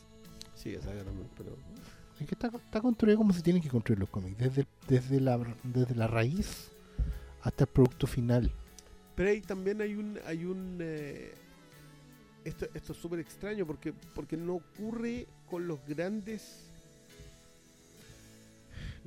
sino con los artistas estrella, de que le entreguen tanta libertad de aporte al dibujante. O sea, yo todas las flores del mundo, de aquí y hasta que termine el mundo, a Alan Moore, pero Alan Moore ha controlado a sus artistas viñeteándole todo, desde el hombre que lo tenía todo hasta aquí. Sí. Entonces tú puedes leer a Kevin O'Neill hoy día y decir, pero es que Kevin O'Neill es el coautor de la Liga de los Tres de los Caballeros, pero en realidad Kevin O'Neill dibuja la Liga de los Tres de los Caballeros. Pero como autor, Kevin O'Neill podría perfectamente no estar ahí. Y ahí hay un tema con la libertad que le ha dado Alfona. Hacía unas cuestiones súper raras en Runaways, que como que tú te perdías, como que leías las 3 viñetas de arriba y tenías que volver a la de abajo. Igual ahí puede ser que haya un tema, porque igual Alan Moore, cuando habla de los últimos cómics, que son la Liga y con Kevin O'Neill y la saga del Neonomicon, que es con Jason Burroughs, que son los últimos 2 dibujantes de Alan Moore, no hay más, en 10 años tranquilamente. No, con Jason Burroughs es claro que es el loco, ahí está el guión, todo estupendo, está súper claro. Yo le hice y sé lo más pervertido que voy a hacer en cuando sea necesario. Sí, porque pero Kevin O'Neill tiene más involucramiento, pero como el método de Moore es así, es en la previa. O sea, Kevin O'Neill ayuda a armar el mundo de Moore. O sea, hay mucho de juego con el diseño de Kevin O'Neill. O sea, Alan Moore le dice, quiero ser el Penny Dreadful del año 1907, que salía en el sur de Inglaterra y no en el norte. Y Kevin O'Neill le dice, no, porque esa hueá no pasaba, así que tiene que ser este otro. Y arma el diseño, toda la cosa. Y hay mucho de diseño de Kevin O'Neill en la Liga. Particularmente en la última saga, en la Tempest, que son puros homenajes a todo lo que se imprimió alguna vez en Inglaterra. Sí, es una especie de planetary. Sí. del sur de Inglaterra cuando llovía. Claro, una hueá así muy... Pero, ya lo puede ser más específico, y eso hace que también uno se pierda bastante. Sí, es súper intraducible en ese sentido. Pero probablemente no podría hacerlo con otro tipo. Sí, Kevin O'Neill, que yo debo tener, no sé, la historia de Admit que vio él, y sería así. Kevin O'Neill, sí, porque Kevin O'Neill prácticamente no trabaja, no trabaja con lo mismo que ya hacen Burrow. O sea, fuera de haber hecho crosses en algún momento, es lo de Moore nomás, pues. No son tipos que traen. Bueno, también sí, como la deben cortar también, pues, bueno. No, pero igual Burroughs tiene colaboraciones con en Avatar Press. Sí, pues ahí él es como dibujante de la casa de Avatar Press, así como el dibujante estrella de Avatar Press. ¿Cachai? Pero tiene que ver con cómo funcionan también. Bueno, Alan Moore sabe que él ya es un guionista del pasado. Él es el primero en tenerlo claro. Por eso se retira, porque terminó de contar la historia del siglo XX. Sí. Ya, muchachos, nos vamos a despedir. Sí. Creo que le pasamos. Lo bonito es que Bogan puede ser el guionista del siglo XX. Lo bonito es que Bogan tiene ya a su haber un WGA, un Writers Guild of America, a su haber por Lost, en las temporadas más cuestionables de Lost. Y yo tengo que decirlo aquí, uno de mis episodios favoritos de Lost, que es el que ustedes recordarán cuando Rodrigo Santoro se había robado unos diamantes. El capítulo de Nicky y Paulo. Exactamente, que para mí, yo te juro que no podía creer que ese fuera un episodio de Lost. Era un episodio de relleno, por donde lo mirara. Hasta que era bueno. Y yo creo que todo el mundo lo odió, porque no lo consideraban Lost. Pero demostró que Bogan era un tremendo narrador. Creo que se lleva él el WGA por muerto confirmado, muerte. Se quedó trabajando con el equipo Lost hasta la quinta temporada, hasta la sexta temporada, creo que el remate. Hasta la quinta, creo que no. Hasta la quinta, tercera, cuarta y quinta. Después se fue a esa... La adaptación de Stephen King. Cuestionable. Era una mierda. Under the Dome. Bajo el domo. Y después de eso no ha vuelto a la televisión.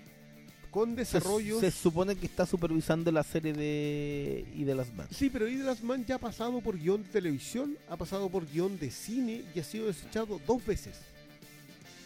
Y la recogió FX para una tercera vez, y ahora sí va, sí o sí. Bueno, lo mismo le pasó a ¿cómo se llama? A la llave. A Logan Keep. Logan Keep va en la tercera.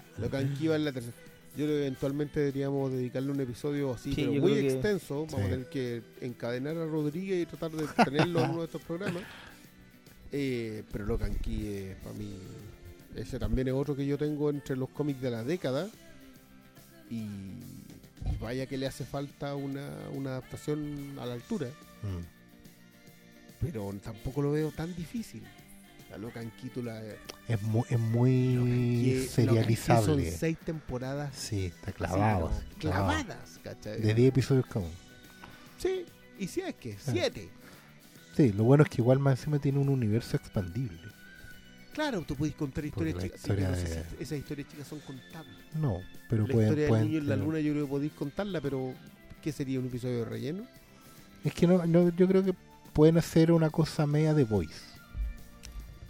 De entrar a abrir al universo la fan. Acá es Netflix. Este es el episodio que, o sea, este es el que dirige Muschietti. ¿El piloto? El piloto de Muschietti. No lo tengo claro. Porque acuérdate que fue ha habido como más de un episodio. No, Muschietti creo que fue el de la segunda, el del segundo intento que no funcionó. Que no es poco. Yo a mí me sorprende que algo como Locan Key termine relegado a este nivel. Pero también es positivo que lo intenten de nuevo. Porque una cosa es intentar y otra cosa es que te pasen. Los pilotos hay que financiarlos, los pitch hay que pagarlos. Y que la gente, que distintos ejecutivos le sigan viendo el potencial, tiene que ir, yo creo, también harto con los momentos de la televisión. El primer piloto lo filmó Romanek. Mark Romanek, sí.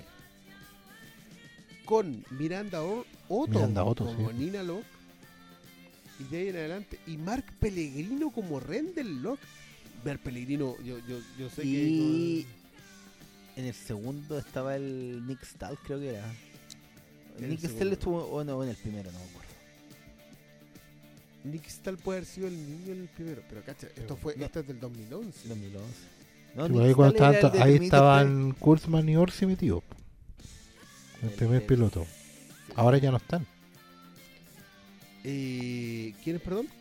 Kurtzman y Orsi. Sí, pues, el segundo piloto. Cáchate, el segundo piloto. No, esta gente ya está. Nick Stahl estaba en el primero. Él era Duncan. No sé, yo creo que evidentemente tiene potencial. Lo que pasa es que depende harto de los momentos de la tele. Si la tele, en el 2011, pre-Game of Thrones, digamos, no. Estas cosas habría entrado como una temporada de Chao, con presupuesto agotado, con narrativas no acostumbradas y audiencia no acostumbrada a este tipo de series. Es lo que me pasa a mí con La Brújula Dorada, porque hoy en día tiene muchas más posibilidades de traspasar la barrera del fracaso que con la película. La película venía muerta si uno la veía por todos lados, porque cuando la adaptaron, pese a que tenía un gran casting, quería hacer otro Harry Potter, pues.